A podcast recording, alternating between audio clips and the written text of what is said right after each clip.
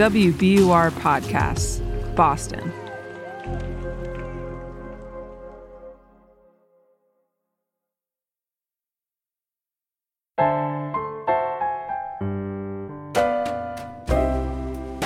The universe has good news for the lost, lonely, and heartsick.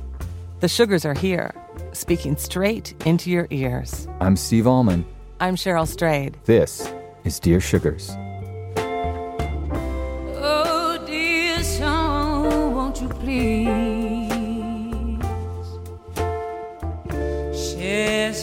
Some bittersweet days with me? I check my mailbox every day. Oh, and the sugar you send my way. Hi, Steve. Hi, Cheryl. So, we're in part two of our two part series on the topic of moving on. Yes. Last week, we talked about moving on after the death of a loved one. And this week, we're going to look at moving on from a different angle. How do we move on from our regrets or the mistakes we've made? Mm-hmm. What are your biggest regrets, Steve? Oh boy.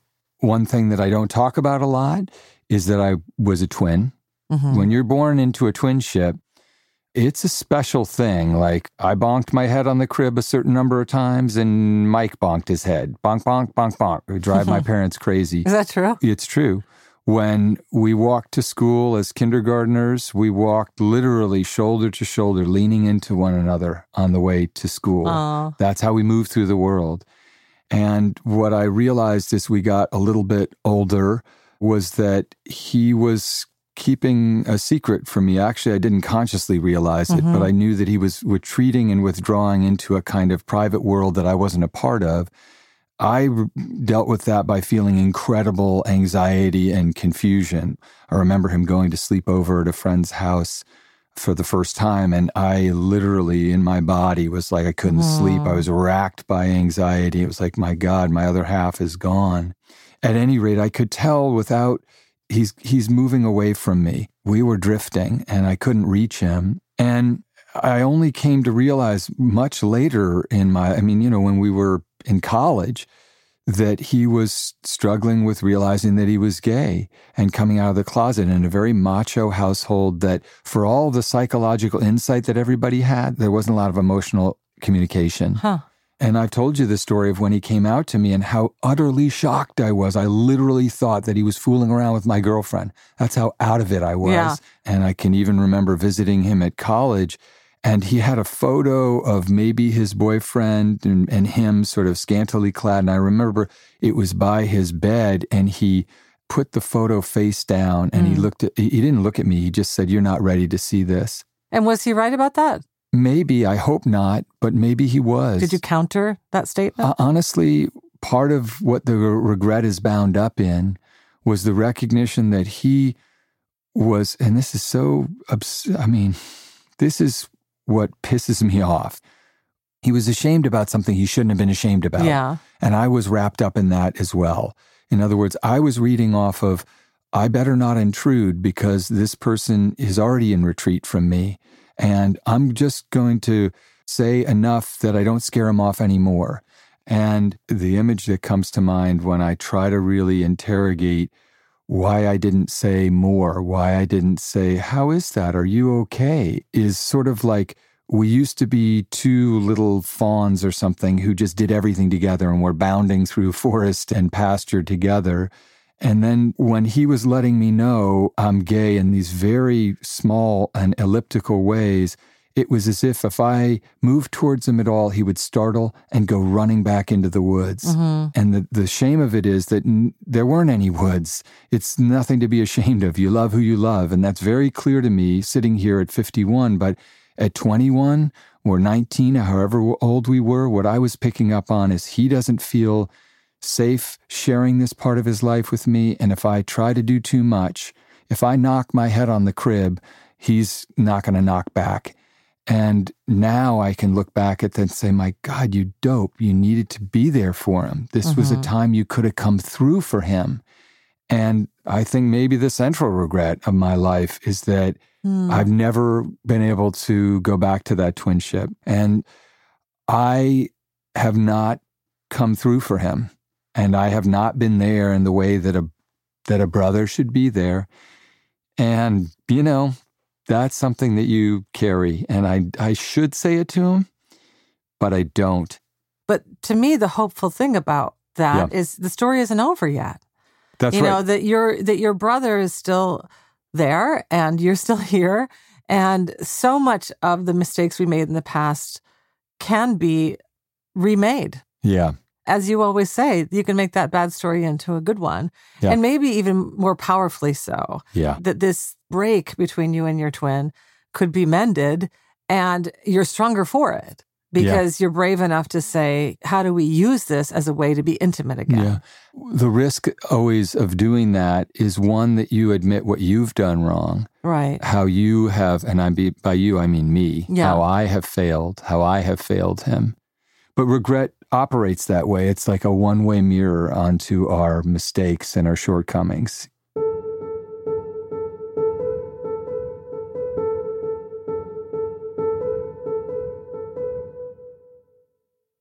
Dear Sugars, I'm a serial codependent. I've married and had children with two addicts. My first husband was mean, narcissistic, and controlling. My current one, who looks great by comparison, is agreeable, intelligent, and holds a job. But he's never fully present for me or our children. He quietly hides money in empty bottles and disappears into his phone or video games at every opportunity. He's been to rehab, and we've had all the tough talks. But I'm tired. I deserve more. For the last year, I've been working on my own recovery through an online set of programs and a support group of women that's similar to Al Anon. I now do the work to take responsibility for my own life and happiness, and I feel confident that I will be able to prevent another codependent relationship in the future. I'm excited about what my future could have in store with or without a partner. But what do I tell my kids? How do I explain to my 15 year old that I chose poorly and therefore I had to blow up his family twice? How do I navigate the aftermath with my extremely sensitive seven year old and my very intense, controlling, perfectionist five year old who is prone to aggression and anger? How do I break the news that we might have to sell our house and go back to renting and sharing rooms after we recently bought a home and decorated a room for each child? Is this too selfish for me to justify? I'm fine with breaking my own heart sugars, but how do I break my boys' hearts? Signed, Mommy Messed Up. Mm. This is such a tough letter. We don't have an easy answer for you. What you should hear is that you are trying to change your life Mhm. and trying to improve your life. And a part of that is that you have to disrupt an equilibrium that was unhealthy. You describe your second husband as having been to rehab, but he's hiding money and empty bottles. And that means whatever was happening in rehab hasn't stuck. And so you've realized I'm not in a safe circumstance. And your kids don't need you to be perfect. And they don't need you to make decisions that they always will understand. They need you to be honest and to make the decisions that you think will be the healthiest for you and for them. And that is going to cause disruption for your kids, and they're not going to be happy about it. But you have to think with kids in the long term. You have to say, if I'm going to get to a better place, even if it's a smaller house, if it's more filled with love and harmony and honesty, that's a better circumstance. And there might be temporary disruption, but that's better than them growing up with an alcoholic father who's not dependable for them emotionally and psychologically. And I think about the decision that, that Erin had to make to step away from her parents for a time. And I think that's a decision that's made her a happier and healthier person. And our kids are, were upset by that and they remain upset by that. But it's the right decision. Mhm. And kids are not sophisticated, but they are highly absorbent. They will pick up on that. And I say that to you, mommy messed up. You are not messed up. And what you need to say is, mommy who is getting her act together, mommy who is understanding that she wants to give her kids a better stake in things. And that's difficult and disruptive work, but it's the right work for you to be doing. And I praise you for doing it. hmm Yeah, I, I think that's just exactly right, Steve. And I want to point to these last two lines of your letter, Mommy Messed Up. Is this too selfish for me to justify? I'm fine with breaking my own heart, but do I break my boys' hearts? And I suggest that you re- reframe that placement. Yeah, It's not you on one side and your boys on the other. that's right. You know, this life that you're changing is the life that you have with your boys. So, you know, there's nothing selfish about saying, I know that for myself and my sons, there's a healthier and a happier home environment.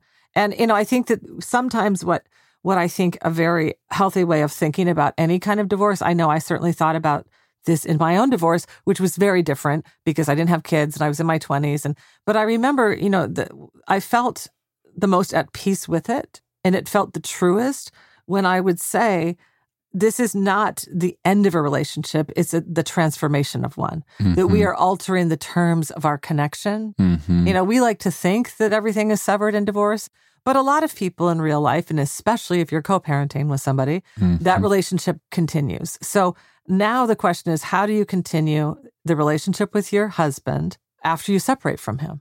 And that can be, you know, a very important psychological shift that will allow you to make decisions that are about the well-being of your family that have nothing to do with you being selfish. Yeah. I want to just underscore something you said, Cheryl, that I think it's so important for you, mommy messed up, to hear, which is it is not selfish to say, I deserve more. Yeah. Uh, a, a greater share of happiness, a greater share of stability, a greater share of honesty in my relationships. You know, the hiding of the bottles both suggest a problem with alcohol and also, as we know with addiction, a problem with deceit. And, you know, for all those reasons, saying I deserve more is modeling for your kids that they shouldn't be in relationships that don't nourish them. They shouldn't be in relationships that they don't feel attended to as if they're invisible. Mm-hmm. And so rather than beating yourself up about choosing to get involved with two partners who were addicted, your kids have seen that. And if you do a full accounting of your regrets, that's true. You made those decisions. Mm-hmm. And the only way that you can address that is to say, I no longer consent to making those decisions. You're doing exactly the thing that you should do. If you're going to put yourself on the hook for getting involved with men who have substance abuse problems, give yourself the credit for saying, I no longer am going Yeah. to do that. I'm going to find healthier relationships and I'm going to model that for my kids. Yeah. You ask what you should tell your kids. And I would say different things based on their ages and their situations. Your your Yeah. 15 year old is old enough to have that conversation about, you know, what does it mean to be codependent? What does it mean for you to have realized that you are and addressed it through the recovery that you've done in your online groups and your women's group that's like Al Anon?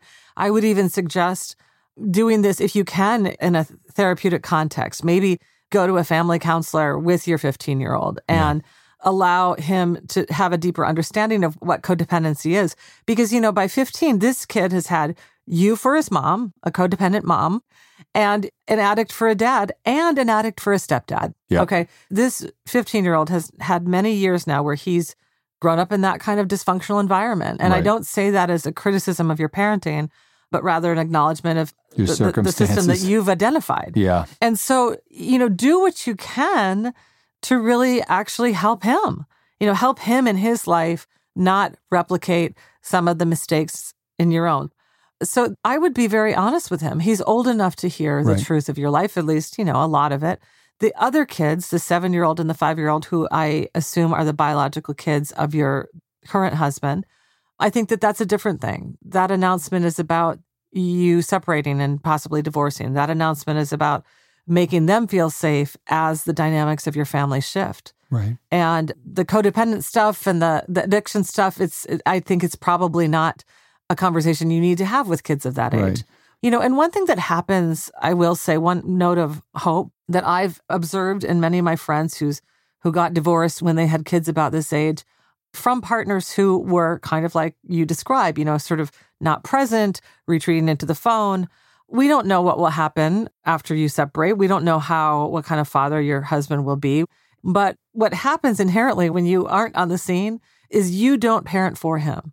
He's going to sometimes be alone with those kids and he's going to have to be more present than he's been. Yeah. And so many of my divorced mom friends are like, wow, you know, my ex is suddenly a better dad because he has to be. Mm-hmm. And so, you know, be open to the possibility that, frankly, this could be better for your kids than staying together in this dysfunctional family system. Yeah. And with the younger kids in particular, especially the perfectionist five year old, I have one of those. It's important for you to be as honest as you can without being explicit, that they understand this is a decision you're making in part because you and your husband are imperfect people, to make it clear that it's not because of them. I think kids oftentimes, and it's a natural impulse, they say, oh, well, all this discord must be my fault. It's their way of trying to sort of exercise control in a kingdom uh-huh. of childhood where you're mostly powerless, right? So I think it is important to at least try to impart to them that this is a decision you're making because of your imperfections. And that's not what matters. Not that you make the mistake, it's that you apologize for it, that you acknowledge it, that you have a discussion about it where they see you saying, I'm not perfect, I'm just doing my best. If we're perfect as parents, we do not equip our kids for the world, which is imperfect. We wish you luck, Mommy messed up. We sure do. I, I, I will suggest a different signature. Yes. Mommy's doing her best. That's right. Mommy's getting so keep better. doing it. Keep doing it.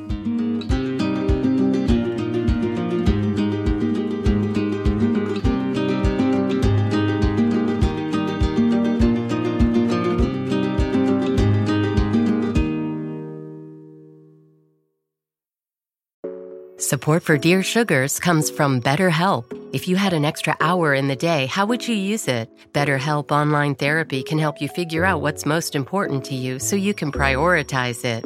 Learn to make time for what makes you happy. Just fill out a brief questionnaire to get matched with a licensed therapist and switch therapists anytime for no additional charge. Visit betterhelp.com slash sugars today to get 10% off your first month.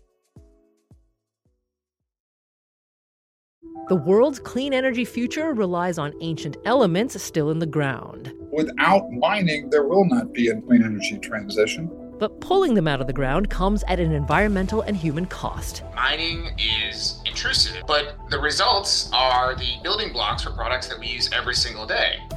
I'm Meghna Chakrabarti. Join me on point for Elements of Energy Mining for a Green Future. Five special episodes. Listen and follow On Point wherever you get your podcasts.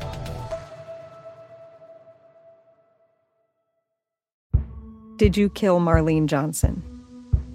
I think you're one of the first people to have actually asked. From WBUR and ZSP Media, this is Beyond All Repair, a new podcast about an unsolved murder that will leave you questioning everything. Somebody should be in jail for murdering my sister. A woman who's never been believed. As long as they think I have done this, then they're not looking for who actually did this. And that's what makes it a cold case. No, it's a botched case. And a search for the truth, once and for all. Wow, it just gets more interesting. Beyond all repair. Listen and follow wherever you get your podcasts. Be careful. You're digging in a place that's been very peaceful for a while. Do it anyway. Dig.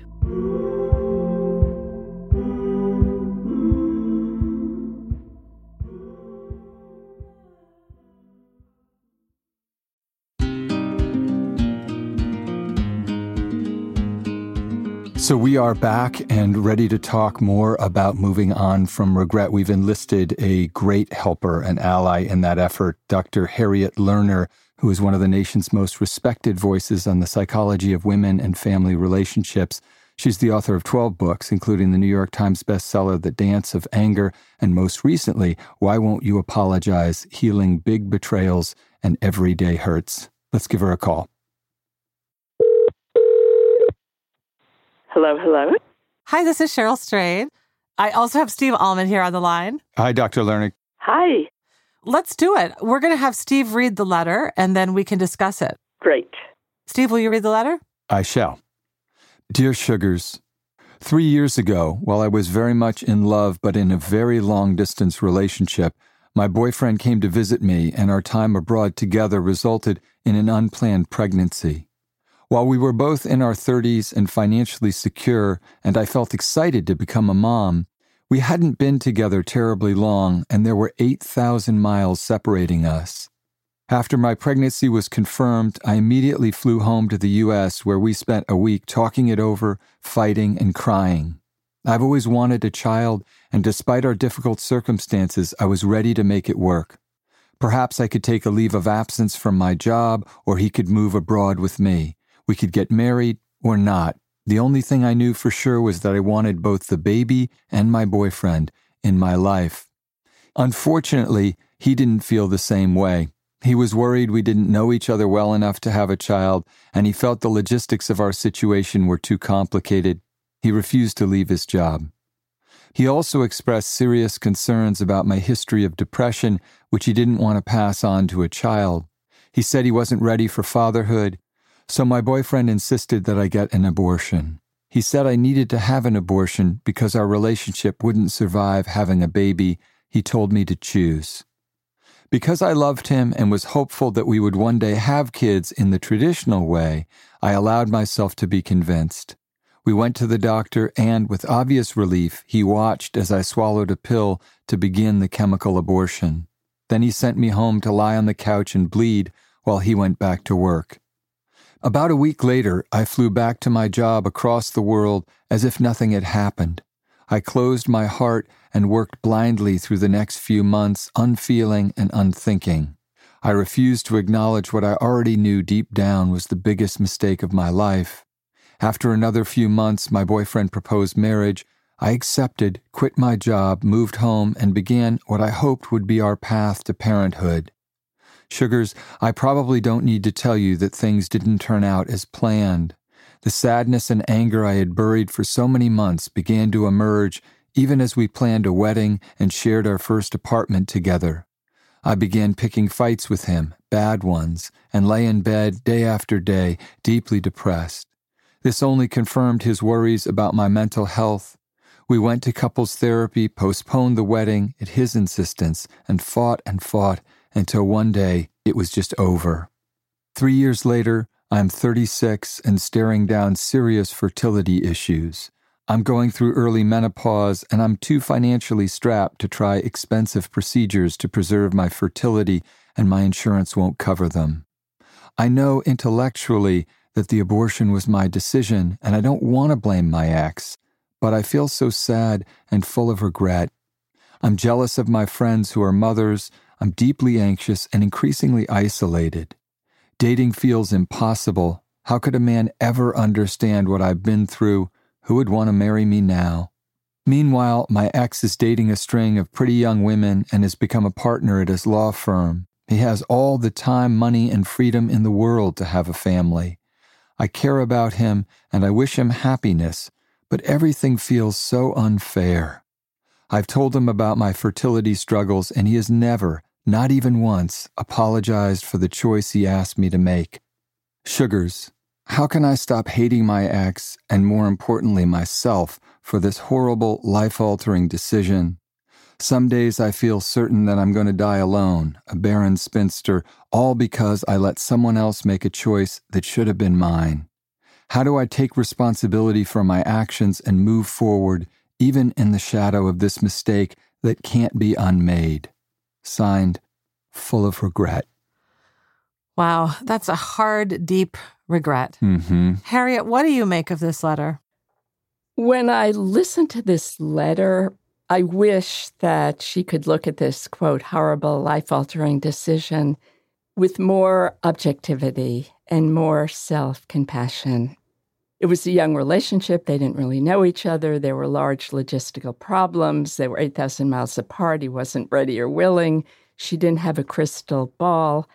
And what's interesting to me is that even though she has a significant history of depression that predates this relationship, that she views her reproductive decision and its aftermath as the sole cause of her severe anxiety and depression and isolation. And it's a good example of how, in trying to make sense of how bad she feels, she has constructed a narrative. Hmm. And the narrative itself is a problem because it's so narrow and has a fixed focus on a decision which can't be undone. And this is not to minimize the real pain of her terminating the pregnancy and facing infertility. It's to say that we have to beware of the stories that we tell about ourselves because we become them. And a story like the one she's constructed is so narrow and fixed that it's going to edge out all other stories about her past and her present and her future possibilities. So, the first thing I would say is that how she frames the problem keeps her from moving on. And it also keeps her from looking at the real culprits. Right. You know, Yeah. it's interesting. I'm so so often on this show we do talk about these bad stories we tell ourselves and that and so much of healing is is learning to tell truer and better stories. But I'm really uh, struck by what you said about how she's really narrowed the focus. Her regret is in so many ways constructed on an exclusion of the facts. You know, you make everything about this terrible one decision that was made while forgetting that you actually made that decision for some pretty good reasons. Exactly. And one of the culprits of that kind of narrowing of her story is anxiety. And anxiety has certain predictable effects. It narrows and rigidifies our focus. It blocks us from being able to gather new information and think creatively and explore our options. It makes it impossible for us to hang on to a positive thought for more than five seconds. And instead, we wake up at three in the morning, nursing past grievances and worrying about future catastrophes. And anxiety interferes with self respect. Mm-hmm. And she has entirely lost sight of her competence, her capacity for love and creativity and joy. And I think it's important for all of us to know the effects of anxiety as well as depression and shame so we don't confuse them with who we really are. hmm Yeah, I, as I read this letter, this will sound like an odd association, but I thought about Lily Bart, the heroine of The House of Mirth, the wonderful Edith Wharton novel. She's a character who moves through an arc where she wants certain things in the way of a, a companion and maybe even motherhood, but circumstances within herself and around her conspire against that. And she ultimately ends up feeling incredibly distraught about that. In this letter, you've set down in a very clear eyed way the history here and the fact that you wanted this baby and your boyfriend in your life was, at least by my reading, impossible. You couldn't have both because your boyfriend refused to leave his job. He said he wasn't ready for fatherhood. And then he said, You need to have an abortion because our relationship won't survive having a baby, which is essentially a hostage situation. I mean, he, it's quite explicit. It's not as if you were making that decision of your own free will. And it's easy to rewrite the story of your life where you acceded to him and you should have had the strength to say, No, I want to have this child. But of course, you didn't have the information that you have now. We never do. That's Lily Bart's dilemma. You didn't know that at 36 you would have fertility issues. You know, you couldn't have known that there would be an onset of early menopause or difficulty with affording a fertility treatment. That wasn't even on your map. Or that that relationship wouldn't last. I That's mean, right. As Harriet points out, the crystal ball. right. Also, you know, in addition to having a very narrow view of why you made that decision, you're looking in a too limited of a way at the reasons for the demise of that relationship. You say you'd buried your feelings of sadness and anger for so long that it began to emerge and that was what destroyed your former relationship. But, you know, I think that we can't really always know where that stuff comes from. Did it play a, a part in that? Probably. But there are probably reasons that other reasons that that relationship ended as well. And it might be helpful to gain some perspective on that it's usually a more complicated reasons that contribute to the, the end of any relationship, that it's not just about this one thing. That maybe another way of interpreting the past is to think it's maybe a good thing that you didn't have that child with him because mm-hmm. this is mm-hmm. somebody who you're not compatible with, right. who you would have been now bound to for life. And I would say that the chief symptom of that is that he hasn't had the courage and personal integrity to reckon with the decision that he pressured you to make. Right. That's a very bad sign that he's not somebody who you are ultimately going to be safe with. He doesn't have to beat himself up, but he did say certain things if we take your letter to be an accurate reflection of the events he leaned on you to have an abortion, and he knows that you're living with the regret of that. And he hasn't even thought to make an apology. To me, that's a person who's not living truthfully and who's being ruled by a shame. Well, what do you think about that, Harriet? You have written your latest book is about apology, right? Well, we can see this through so many different lenses. From my perspective, it was his responsibility to clarify that he did not want this child, that he believed that he could not stay in the relationship if she had the child. And of course, in some ways, he absolutely behaved as a jerk, like sending her home on the couch to bleed. Yeah. Or the fact that he pressured her to have an abortion rather than simply defining what he felt he could and could not do. Right. And of course, he can apologize for the ways that he behaved badly. But it's very difficult to apologize when you're over accused. And if she has asked him to apologize with the weight of this, you know, you've ruined my life. Right. People can't apologize, period. And there's a saying that the person who broke you can't fix you. And what she means by I want you to apologize is not just that he would say, I'm sorry. She wants him to really get it. She wants him to care about her feelings. She wants him to carry some of the pain that she feels. Right. And this is a perfectly normal human longing, but it's not going to happen. And staying riveted on this false hope about the apology keeps her enmeshed in suffering and comparisons. I think that she can take the important step of ending all contact with him because any contact that she has with him, which includes any source of information she has about him, right is going to make it harder for her to take emotional leave from a relationship that was officially terminated years ago. My hope is that she will have the courage to stop that because it's an important first step to shrinking the big negative power that he currently has over her life. Mm-hmm. Yeah, I think that's great advice, Harriet. She asked, How can I stop hating my ex? you disengage on social media, don't follow him, block him. Don't even let him pop up if he's friends with your friends. Right. because part of the bad story you're telling yourself is connected to the good story you're telling yourself about his life.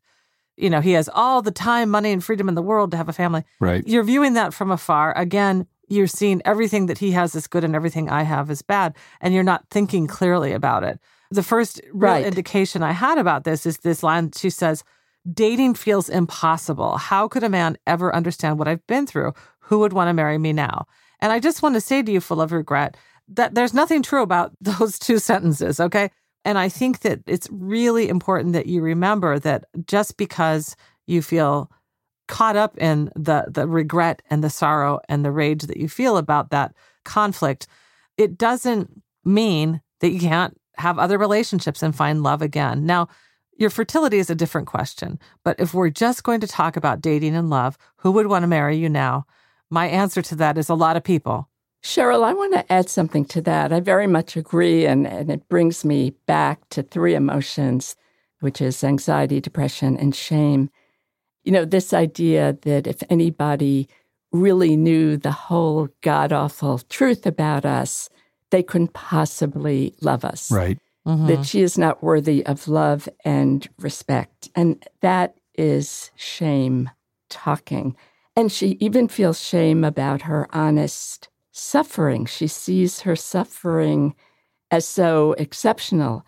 And as you point out, I mean, there are countless women who have made reproductive choices they regret mm-hmm. or who struggle with fertility issues.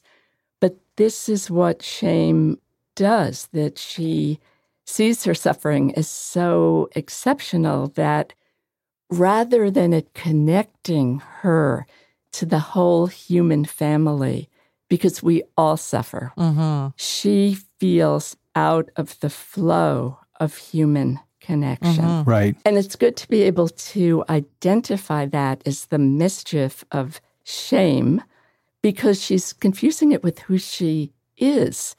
And as you point out, she is not that person. She's not a person that nobody would want to date mm-hmm. or get connected to because of her story. Yeah. And a couple other layers. There's also grief, you know, the, grieving these fertility struggles.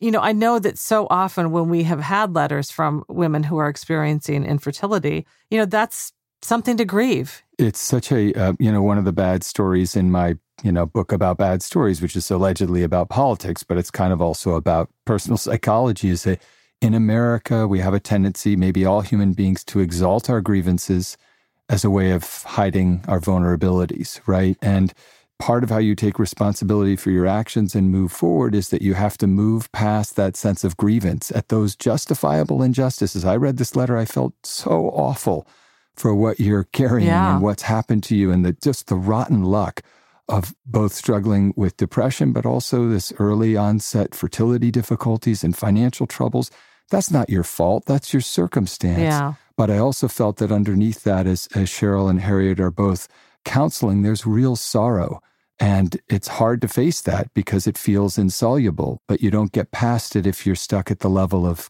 everything feels so unfair right that's a very important point. And I think Bell Hooks said that grief in America is like a stain on our clothing. We're supposed to hide it. You know, we're all supposed to push forward in the all American can do way and think positively. And we need also to honor our real feelings and our grief, which both of you are saying she can't honor her grief in isolation. Yeah. You know, she can connect with other women who are grieving in the same way over the same issues. That's always helpful. And things like therapy and all the resources out there. Mm-hmm. Yeah. And in fact, you know, right in the center of your letter is is a lesson in what happens when you don't allow yourself to feel what you need to feel. I flew back to my job across the world as if nothing had happened. I closed my heart and worked blindly. And what happened a few months later? All of those feelings didn't go away. They just came back with the force of your suppression.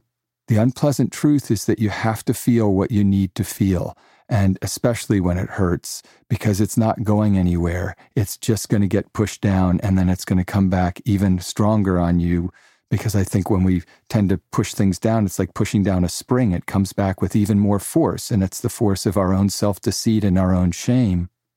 And in addition to honoring her feelings and discovering the full range of her feelings, she needs also to take action. Yeah. Mm-hmm. And one step we talked about is her having zero contact with her ex. And another right. could be starting therapy or thinking about career goals. What talents and abilities does she want to develop over the next years? If she can't have a baby, what are other ways that she can participate in the growth of children? There are so many available paths and concrete strategies to moving on. And again, when we're under the weight of anxiety and shame and depression, it's so difficult to act. So it is a challenge to do one new thing. Right. And she, we shouldn't put aside the possibility, full of regret, that you might also, if it's important to you, think about how might I be a mother? Right. That is absolutely so important. And there is a way full of regret that by focusing so ferociously on this one decision, this one exchange you had with your ex boyfriend, that your regret allows you to stay connected to him. Exactly. And exactly. when you move away from regret, what you're doing is you're you're relinquishing essentially you're saying okay i'm not going to hold so hard onto that one connection that you know the act of relinquishing that is in part relinquishing him Yes. Yeah. And I want to actually say something very important for all of us that it's very hard to stop hating our ex because the hate, the anger keeps us connected Mhm. to that person. It keeps us connected as powerfully as love keeps us connected. And what I've discovered in my clinical work and research is that we have this unconscious fantasy that if we just hang on to our justified rage and we hang on to our suffering long enough, that then the other person will finally get it. You know, they'll somehow magically see the light and they'll realize how they've harmed us and they'll feel as bad, better yet, even worse than they've made us feel. So when we leave the anger behind and we stop clinging to this angry internal dialogue, we also give up the fantasy of obtaining justice. Right. Mhm. And we give up the false hope of a wished for future. But what we gain is the ability to live in the present and to to move on, to move on in a real way. Yeah, Absolutely. That, You that just is- said it. You said it. That is that is surrender as a you. form of faith. Yeah, That's this right. is like, wow, what powerful words. Harriet, it has been a, a joy and a pleasure to talk to you. Thank you for sharing your insight with us, and thank you for being on the show. Oh, thank you. It was great. Bye. Bye. Bye bye. Wow, she was great. I knew she would be great because she's written all these really profound, deep, important books. That's right. And she's really done a lot of work for many years thinking about um, how we heal from these things. That's right. How we get into trouble and, and how we try to extricate ourselves. And I'll tell you what I took away from it when she was speaking and the little plan that took shape in my little pea brain was I need to take action in relation to my brother. Right. And I need to call him, tell him I love him, tell him I feel that I haven't been closely enough connected to him. And whether he wants that or not, I want it. And that's one thing. And I'm going to do it. Yeah. And you need to do it even though you can't know what the thing after that will be. That's right. And I think this really applies to both of our letter writers. This is really about doing something and, and doing something with healthy intentions. Neither one of you, just like Steve, you can't know where this is going to end up, Right. but we owe it to ourselves to see. Yeah, it's interesting when we suggested doing this. I was so glad that we're going to talk about regret, you know, because it's like shame. Regret is sort of a cousin, and its chief symptom is that we're supposed to keep quiet about it because it means we're stuck and messed up. But actually, regret, when it's doing bad work in our lives, is a stop sign. And when we're brave enough, regret is a signpost and it is saying to us, here are the actions you need to take to change your life. Mhm. And I like that construction because we've all experienced regret. And the problem is not that we feel it, but that we don't learn from it. That's right. We wish you both luck. We sure do.